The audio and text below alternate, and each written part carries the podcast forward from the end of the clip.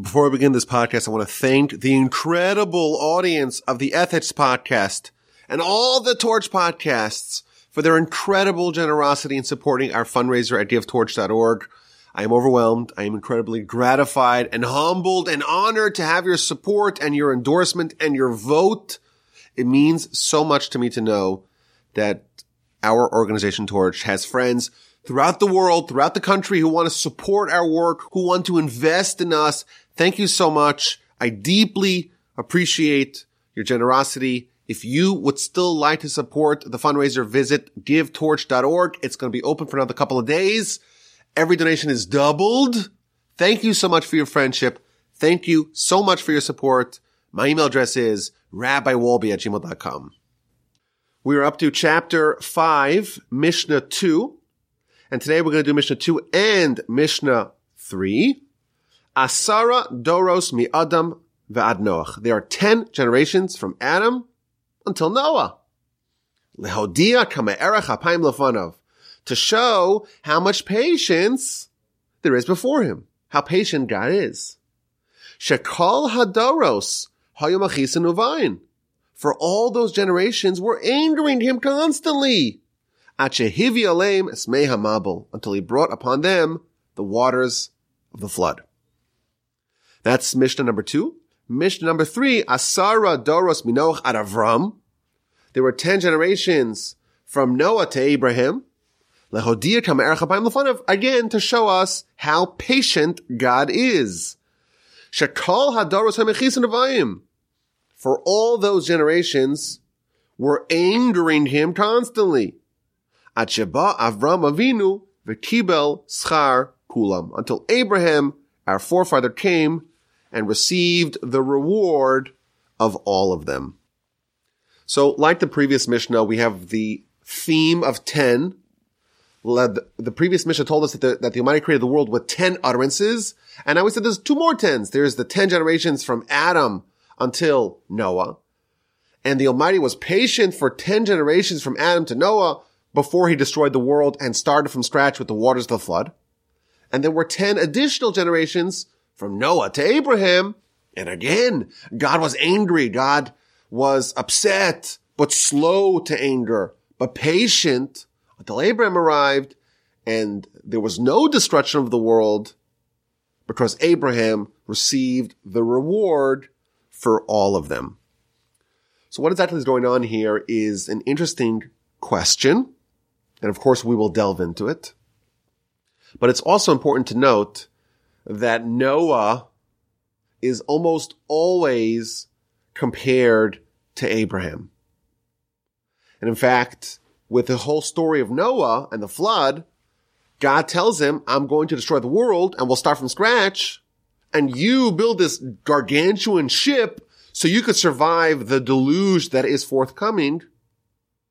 And Noah does not succeed in changing the tide in altering the trajectory of the people of his generation, and only Noah and his three children and his wife and his three daughters-in-law survive the flood. Whereas with Abraham, when Abraham is told a very similar message, God tells Abraham, I'm going to destroy the people of Sodom and Gomorrah. Abraham launches salvos of prayer trying to save them. Ultimately, he is unsuccessful he manages to save just Lot, his brother-in-law slash nephew, but we see very different behaviors when faced with similar information. Noah seems to accept the reality that the people around him are going to be sinners and there's nothing he can do about it. Whereas Abram says, what can I do? How can I intercede? How can I change them? And here we see there's 10 generations from Adam to Noah, and there's 10 generations from Noah to Abraham, and those 10 generations are very similar. But the punctuation of those 10 generations, namely Noah versus Abraham, are very different. With Noah, he presided over the destruction of the preceding world and a new world to emerge. Whereas Abraham, the world was not destroyed in his time. It was, there was localized destruction in Sodom and Gomorrah, but the entire world survived because of Abraham. And as a result, Abraham garnered all their reward. But again, like we said previously, the idea of 10 is going to appear many times in this chapter, and it always symbolizes a certain unit of completion. You have 10 fingers. With 10, you move up a decimal. And everything that the Almighty does is complete and is going to feature units of 10. And in fact, the commentaries point out that if you look at the ages of Adam to Noah, and we read this in the beginning of the book of Genesis, it runs through 10 generations from Adam to Noah, and they all lived like 969, 930, 950. They all lived very, very long lives. And we all wonder, how's that possible? How is it possible that people lived so long? Today, you know, you match out, I don't know, 100, 118. But regardless, once that first unit of 10 generations ends and you analyze the life expectancy, shall we say, or the life lived of the 10 generations that followed from Noah to Abraham, you find that there was a sharp reduction in life expectancy. They average out at about 400, about half. And then in the times of Abraham, that's already the beginning of the third unit of 10 generations. Abraham lives to 175 and Isaac to 180 and Jacob, he lives to 147, but already his children, they don't make it that long either. So we see that the actual rules of nature, the life expectancy of people changes every 10 generations. So the first time we had 10 generations and they're all sinners and God is patient and comes along the generation of Noah and we have a destruction of the world. And a new world emerges and there are new rules that govern this new world. And then 10 generations later, things change as well a second time and again, things change and the expected, the life expectancy of people is sharply reduced. And the Ramban points out that when Jacob meets Pharaoh, Pharaoh is astonished at how old Jacob is. And he asks him, this is recorded in the Torah, and he asks him, chapter 47 of Genesis, how old are you? And he responds, I'm 130 years old, but I haven't lived a full life like my antecedents. We read that story in Genesis. And the Ramban points out that even for his time, the times of Jacob, it was very unusual for people to live to 130 because the rules had changed. So that's somewhat related to our discussion where we have this change. There's 10 generations from Adam to Noah and the rules of the world change and a new world emerges with Noah. But our Mishnah tells us that the Almighty really wanted to do the flood much earlier. Or he was justified in doing the flood much earlier because people were sinners and were destroying the world. But the Almighty was patient. He was slow to anger, and consequently, he waited for 10 generations. Now, if you remember the previous Mishnah, the previous Mishnah talks about the fact that the wicked people destroy the world. And you have a wicked person who destroys the world that was created with 10 utterances. So our Mishnah is a continuation of that idea. We have 10 generations of wicked people, and they were destroying the world, and indeed the world should have been destroyed if not for the fact that the Almighty was slow to anger. God is kind, and He is slow to anger, and He is patient, and indeed He should have destroyed the world, but He allowed for 10 generations to elapse until Noah, when he ultimately did destroy the world. Now, if I were to ask you the question, is God being slow to anger, is that a good thing or is that a bad thing? I think most of y'all would say, that's a very good thing. The Almighty's slow to anger. He's patient with us. It's a fantastic thing. It shows, perhaps we could say, that he's merciful. He doesn't punish us right away. He allows us to have time, to have a grace period. It's a good thing for God to be slow to anger. But I want to make an argument that maybe it's not. Hear me out. Isn't there an argument to be said that God being slow to anger is anti-mercy? There's an interesting Mishnah in the book of Sanhedrin, page 71b, that talks about a Ben Sorer Umore, a wayward and rebellious son. A wayward and rebellious son is a child, 13 years old. And what do they do? They steal money from their parents and they buy meat and wine and eat it in bad company. And what happens to such child who fulfills the precise criteria of the Ben Sorer Umore? Well, the Torah tells us that they get executed. Now the Talmud, of course, reassures us it never happened, it never will happen. But there's some idea, a concept that a child that behaves in such a manner should be executed. And the question is why? What they do? They stole some money. Okay, it's not a great thing. It's a crime. But is this an executable offense? Is this a capital crime? Seems like a hard argument to make. Says the Mishnah. Ben Sorer Umore, a wayward and rebellious son, is judged as per their future end.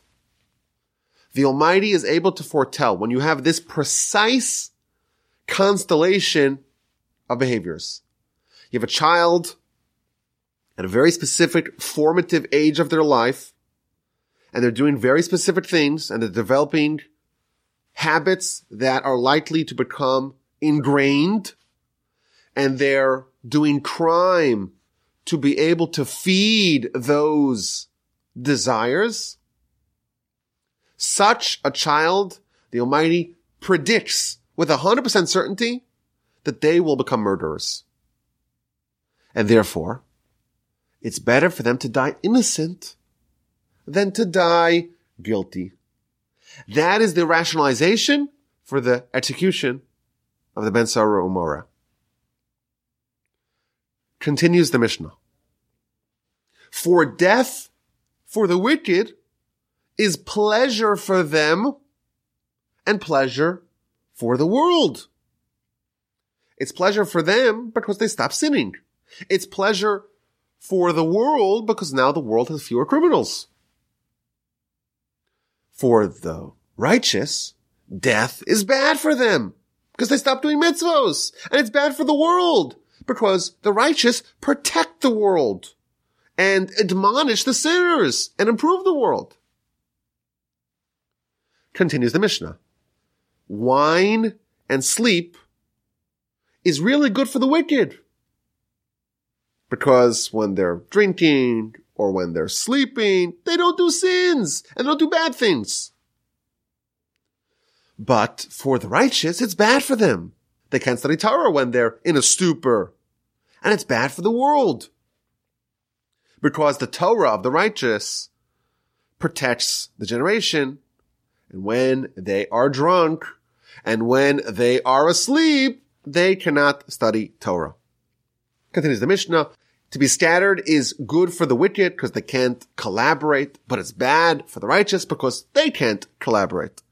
And so on. When it's quiet and peaceful, it's bad for the wicked and bad for the world. And when it's quiet and peaceful, it's good for the righteous and good for the world. That's the idea of the Mishnah.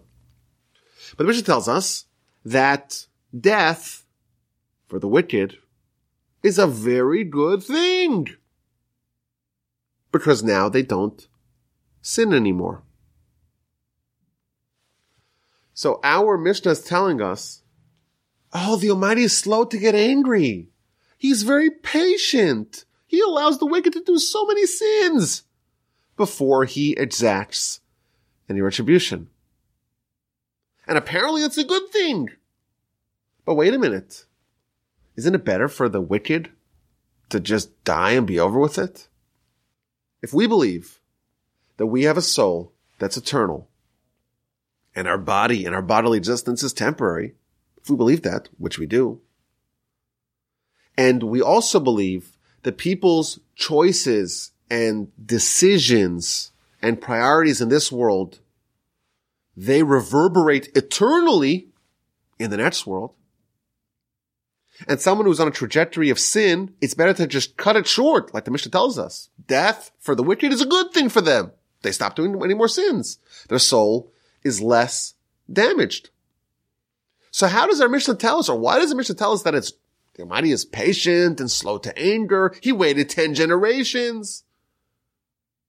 And of course, that is revealing to us a characteristic of God, a behavior of God, that God is slow to anger. He's patient with the wicked. He gives them lots of grace period before he exacts any retribution, before he metes out any punishment. Maybe the Almighty should do the opposite. The Almighty should punish us right away and need be take us out of this game, out of the arena in order to prevent future sins. So there's two answers here. There's two answers to explain why the Almighty delayed the punishment for 10 generations. The first answer that the commentaries give is that if a sinner is punished right away, they'll never have the opportunity to repent to wrestle with their behavior and change their life. If we got rid of the sinners, if the Almighty got rid of the sinners right away, repentance would not be possible. The Almighty is willing to wait 10 generations. Just repent. Just come back and we can forget about all those sins. A. A second reason offered by the commentaries to explain what is good, what is righteous about the Almighty delaying the punishment for 10 generations is that it gives the wicked opportunity to bear righteous children. Terach. Terach was a purveyor of idols.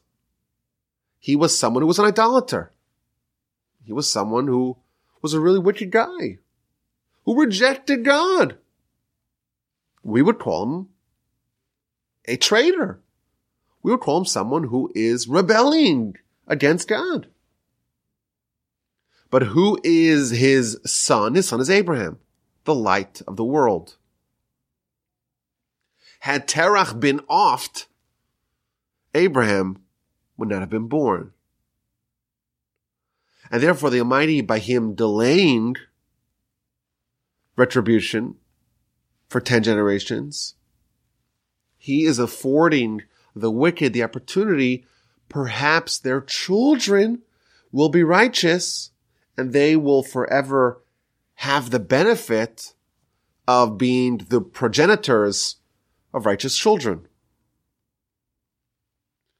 If you remember in the book of Exodus, chapter 2, when it talks about Moshe coming of age, he gets a little older and he goes out to sea to witness the suffering of his brethren.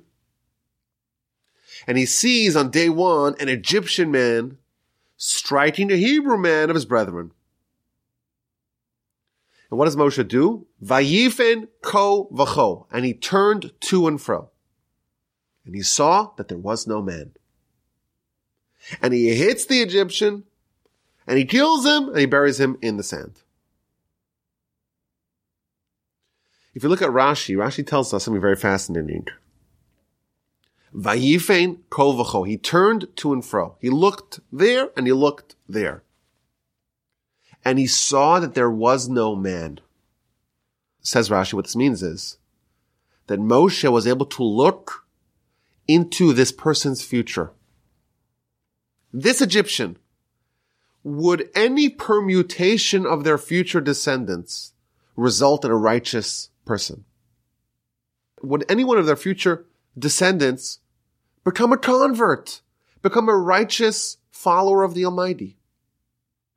He looked to, he looked fro, and he saw there was no man. He saw that this person would not bear a child who would become a tzaddik, who would become righteous. And therefore he said, for this person, I'm going to knock him down right now. I'm going to kill him right now, bury him in the sand, and that will actually redound to his benefit. But on a generational level, the Almighty does not kill the wicked. He waits. He gives them generations before he makes a move in order to allow perhaps them to bear children who are righteous. Now, the first idea here we're told in this Mishnah is that the Almighty sometimes works slowly. We see the wicked. We see them flourishing we see them doing things that are against the Torah, are against God, are rebellious. And we kind of question, wait a minute, why is the money not intervening? Why is the money not intervening? Why is he not stopping this? Why is he allowing the wicked to flourish for so long? Here's the answer. The Almighty waited 10 generations, thousands of years, before he made the move of the flood the characteristic of God is to be patient, to be slow to anger, to allow people plenty of time to repent, plenty of time perhaps to bear children that could become righteous, could change the world, and could be their legacy. So when we see the wicked flourishing and not being punished, we have to recognize the mighty way of 10 generations and he may be waiting in our times as well. And then we read about the next 10 generations from Noah to Abraham. We have 10 generations. Noah's righteous and ready with his kids. We see it's kind of hit or miss. He has his son Shem was righteous and Yafes is almost like a hybrid. And then we have Ham or Ham was decidedly wicked. And then immediately afterwards, we have the Tower of Babel story. It seems like humanity has failed to learn the lesson. And for 10 generations, we have a litany of idolaters and sinners. And then comes Abraham. And unlike with Noah, in Abraham's time, after 10 generations, humanity is not destroyed. And the question is why? Why was humanity not destroyed in times of Abraham? 10 generations of idolaters and sinners since Noah. Why didn't Abraham build another boat? and survive and endure with his family, perhaps. Why did the whole world survive in the times of Abraham? So there's an amazing Rabbeinu here that we have to read. I want to read it carefully because it's such an amazing thing. I had to read it like four or five times because it's just so incredible what he, what he writes. He says that in times of Abraham, they weren't punished. And the reason for it is because Abraham plugged in all the gaps. Abraham did all the mitzvos that they should have done. Abraham was such a gargantuan tzaddik. He was so righteous that he did not only his share of mitzvos, he did the share of mitzvos of all the people of the entire world of his generation. And therefore, if you were to just average out the deeds of the people of Abraham's generation on a per capita basis, you'll find that the average person was righteous. Because Abraham was so righteous that his deeds spilled over to the rest of the people of his generation. And therefore he brought the average up and the average person in Abraham's time was righteous. They say that if, if Bill Gates walks into a bar, the average person's a billionaire, right? You've heard that idea? You could have one person who is so off the charts on a given question that they just raise the average for everyone. Abraham was so off the charts with his righteousness that his good deeds compensated for all the sins and all the idolatry of all the people of his generation, and therefore the entire generation survived and was not destroyed. But what happened to Abraham? So how does the Mishnah end? For all the generations angered God until Abraham came and received the reward of all of them. Abraham got his reward and got the reward of every other person in his generation. What does this mean? Let's continue and read this Rabbeinu Yonah. He explains that every person has a preordained portion in both heaven and Gehenna and purgatory. And if you are righteous, then the preordained portion that is designated for you in heaven gets unlocked and you get your portion in heaven. What if you choose to go the opposite path? If you choose to reject your soul and to live a very transient, ephemeral life, well then, you have made the other choice, and therefore you've unlocked the other portion, and that's quite unfortunate. But every person is pre-designated a portion in both this world and that world. Heaven and Gehenna. But what happens if a person becomes righteous? And therefore they unlock their portion in paradise, in heaven. Well, what happens to the portion that was designated for them in the other place? What happens with that? Does that just disappear? Says Rabbeinu Yonah, no that portion does not disappear.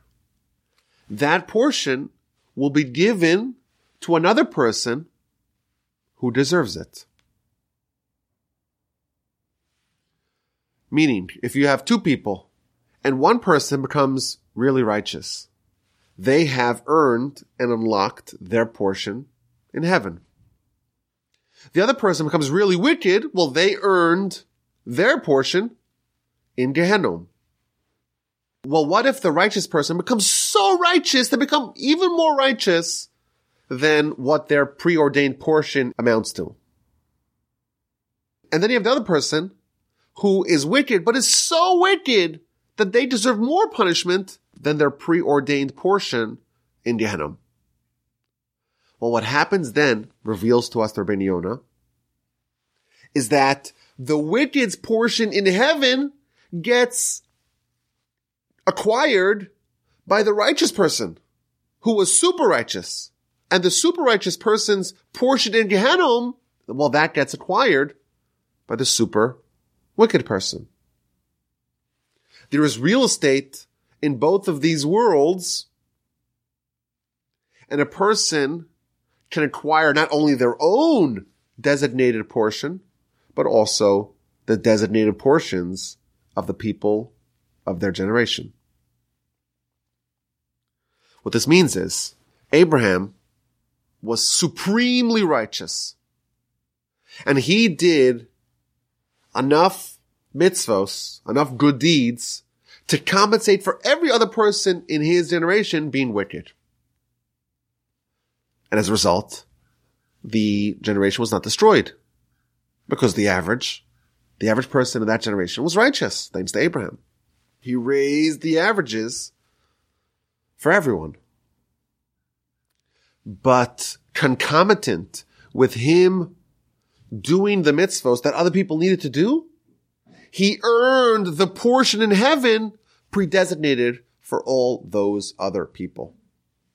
And thus tells us the Mishnah, Abraham came and received the reward of all of them. Continues Rabbi Yonah. Eis la'asos lashem heferu torasecha. Quotes a verse in Psalms 119. It is a time to do for God, for they have rejected and repudiated your Torah. What does that mean? Explains the Talmud. If you see a generation that is rejecting Torah, you should study Torah with greater intensity. Why? This is the idea that Warren Buffett always says. You have to be greedy when other people are being fearful and be fearful when other people are being greedy. Every single person, there is a version of that person that's righteous. And there's a version of that person, of course, that's wicked. And therefore, for both outcomes, there is a portion in heaven, a portion in hell for that person. If that person chooses the wicked path, then their real estate in heaven is up for grabs. And whoever does more than their share of mitzvos in that generation is able to commandeer, appropriate the other person, the sinner's portion in heaven. And therefore advises us the Talmud. If you see a generation that people are being, they're sinners. They're rejecting Torah. They're embracing idolatry. They're becoming people who are distant from God. You should recognize there's tons of real estate in heaven that's available. And whoever does more than what's expected of them, that person is going to acquire everyone else's portion in heaven as well. And he gives the analogy of a loyal servant. Suppose there's a coup attempt and a bunch of the king's advisors and ministers and servants try to topple him, try to overthrow him. But there's one loyal minister, one loyal servant who stands up for the king. At a time when everyone is rejecting the king, there's one loyal servant. Once the king destroys the rebellion, stamps it out, he will always remember the people who were loyal to him. In a time where there is mass rejection of God, the people who are most loyal to him are forever going to be rewarded for their loyalty. And here we find in this Mishnah a very interesting idea that when Abraham was loyal to God in a generation that no one else was, Abraham acquired everyone else's eternal reward because it was up for grabs. And therefore, we are advised in a generation where you see people distancing themselves from God, you should know there is a lot of spiritual real estate in heaven. There's a lot of eternal reward that's designated for people who are rejecting it. It's available and you can encroach, if you will, on someone else's territory. You can acquire someone else's eternal portion in heaven if you do more than your share. Abraham did so much more than his share of mitzvos. And as a result of that, his generation was not destroyed. But another consequence of his overflowing holiness and righteousness and piety, he actually managed to acquire the reward that was destined or at least apportioned to all the people of his generation. I think both of these Mishnahs are very, are very valuable lessons for people who live in a generation where the trend, or at least the masses, ignore God. On one hand, we worry, why is God not intervening? Why is he allowing this to endure? Why is he not taking action? And to answer that question, we have the 10 generations from Adam to Noah. And that shows us that the Almighty is patient. The Almighty is slow to anger. He wants people to repent. He wants to give people the opportunity to right their wrongs. What should we do when confronted by such a generation? We should seize the opportunity because we should be greedy when other people are being fearful. We should recognize that when we go in opposition to the rest of the people around us, when we embrace God and His Torah and righteousness at a time where that's not popular, our impact, our spiritual acquiring of eternity is that much greater. And therefore it's a great opportunity for us to maximize our life's output that is amplified, that is augmented when that is unpopular. I thank you for listening. My email address is rabbiwolbe at gmail.com. I suspect that this particular discussion is going to raise some questions. Send your questions. rabbiwolbe at gmail.com.